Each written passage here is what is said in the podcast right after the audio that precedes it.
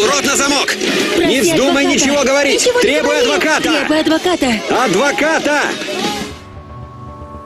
Что делать, когда работодатель не индексирует зарплату? На самом деле суть индексации проста. Но и работодатели не знают, что у них есть обязанность индексации. Есть одна оговорочка. Работнику удалось взыскать 4,5 миллиона рублей.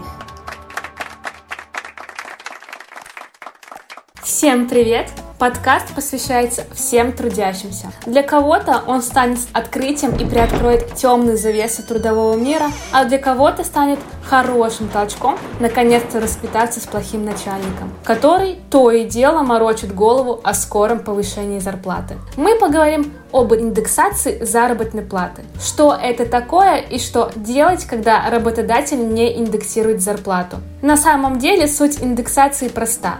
Повышение цен на товары и услуги равно повышение размера зарплаты. Это идеальная модель. Чем больше цены, тем больше зарплаты. И такая корреляция представляется вполне логичной. Уверены, что каждый из нас в супермаркете то и дело возмущается тому, как стремительно повышаются цены на еду. Процесс повышения цен прочно увязан с так называемой инфляцией. Например, годовая инфляция в январе 2021 года по данным Росстата, достигла 5,19%. В предыдущий раз такие темпы роста потребительских цен наблюдались в стране в первой половине 2019 года, после повышения НДС с 18 до 20%, если помните. Замысел индексации состоит в том, чтобы обеспечить достойный уровень заработной платы, на которую можно жить. Очевидно, что уровень расходов в 2012 году, условно с зарплаты в 25 тысяч, будет гораздо ниже, чем в 2021 году. Процесс инфляции вполне понятен и ни для кого не секрет. Тем не менее, на практике показывается, что не только работники не знают о своем праве, но и работодатели не знают, что у них есть обязанность индексации.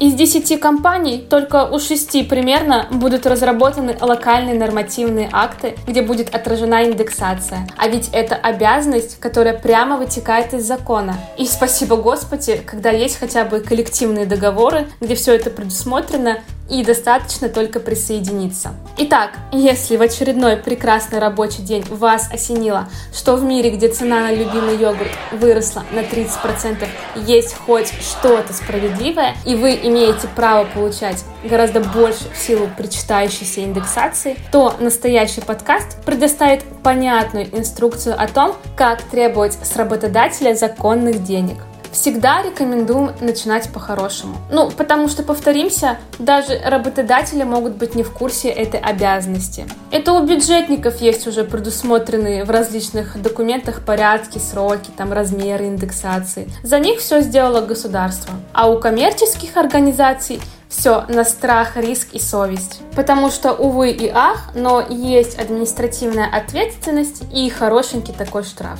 Итак, сразу тезисно поясним работнику, что он должен знать. Во-первых, каждый работодатель без исключений обязан проводить индексацию заработной платы. Это не рекомендация, это не право, это самая настоящая обязанность, за неисполнение которой может прилететь. Во-вторых, в каждой компании должен быть разработан специальный локальный документ, где, собственно, и будет отражаться порядок индексации. Например, с какой периодичностью она выплачивается, может быть, это будет разовая выплата, а может быть, они одной суммой за раз вам все выплатят. Можно ли ниже размера инфляции, допустим, выплачивать и так далее. Здесь не прокатит знаменитая поговорка «на нет и суда нет». Отсутствие локальных документов в организации повлечет ответственность и никак не избавит от выплаты индексации. В-третьих, закон почти никак не регулирует порядок выплаты индексации. Вам могут повысить оклад, могут выплатить премию, а могут просто повысить зарплату. Да и вообще, нужно ли в таком качестве разграничивать выплаты в форме индексации и иные выплаты, например, премии? Очень много вопросов. Вы думали, что вам выплатили премию, потому что вы там такой классный, а это, оказывается, была индексация. Как минимум нечестно. И практика судов по этому вопросу, кстати, тоже неоднозначная. С одной стороны, великолепно. Законодатель позаботился о работнике и закрепил индексацию в Трудовом кодексе. С другой, есть одна оговорочка. Это всего лишь одна маленькая 134 статья из всего массива норм. Представляете? Отсюда набитые шишки, порочная практика судов, нарушение прав работников и так далее по списку. Если заинтересоваться вопросом вплотную, то можно увидеть, что решения судов, которые напрочь противоречат всей практике. Например, нет локального акта об индексации, нет и нарушения. Но профессиональный юрист знает, что это незаконный акт, который следует отменить. Иногда выплаты индексации ставятся в зависимость не только от инфляционных показателей, но и от внутренних финансовых показателей компании. Например, не достигли выручки в январе, до свидания, никакого повышения зарплаты. Так что не все так просто. Только профессиональный юрист сможет проанализировать шансы на получение законных выплат. Но в любом случае порядок оспаривания универсальный. Если не удалось решить проблему по-хорошему, либо работодатель вроде как не против, но бездействует, то нужно делать следующее. Первое. Нужно обратиться в суд. Обращаемся в районный суд, и здесь у вас есть несколько вариантов, в какой именно обратиться. Первый вариант по месту жительства, Второй вариант по месту нахождения работодателя. И третий по месту исполнения обязанностей по трудовому договору. На это у вас есть всего лишь три месяца. К сожалению, простым гражданам на самом деле времени на очухаться нужно гораздо больше, нежели компаниям, где есть свой юридический отдел но против закона не пойти.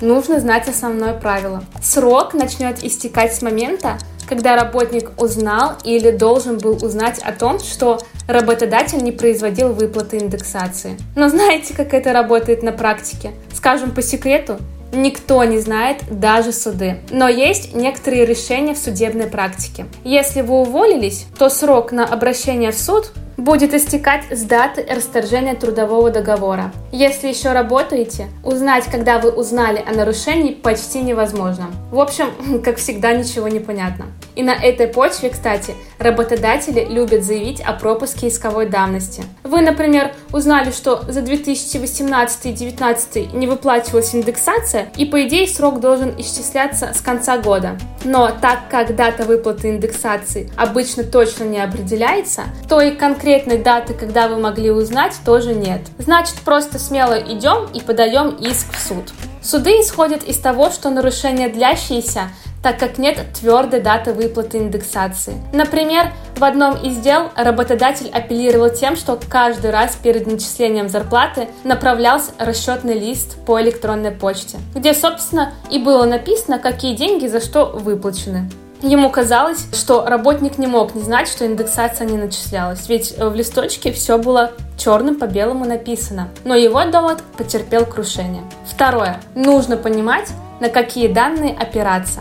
Если в организации разработаны нормативно-локальные акты, исходить нужно из их задержимого. Изолированно от них требовать не получится, так как в законе, повторимся, напрямую определено, что коммерческий сектор самостоятельно устанавливает механизм индексации.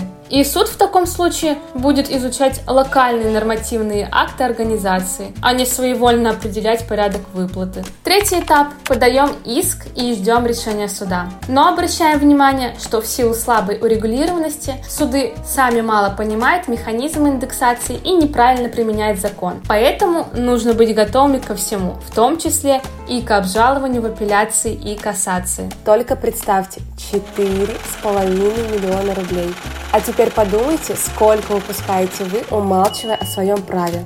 Да, кейс на самом деле оказался очень сложным. Пришлось, что называется, пройти все круги ада, начиная от первой инстанции и заканчивая Верховным судом, а потом новым рассмотрением дела. Но главное, что вектор уже заложен, а значит практика для работников будет более положительной. В деле всплыли все подводные камни, которые мы с вами обозначили, а именно тот же самый срок исковой давности, момент его исчисления, отсутствие или наличие локальных нормативных актов, а А также, собственно, в какой форме-то выплачивать индексацию. Выплачивали премию, но не прокатило. Выплачивали другие компенсационные выплаты тоже. Повышали оклад. Ничего не прокатило, если вы не обозначили, что это индексация. Во избежание таких проблем хотим дать пару рекомендаций тем, кто только устраивается на работу. Да, сейчас будут скучные вещи, но другого пока не придумали. Первое, внимательно читайте трудовой договор. Там может быть предусмотрена индексация.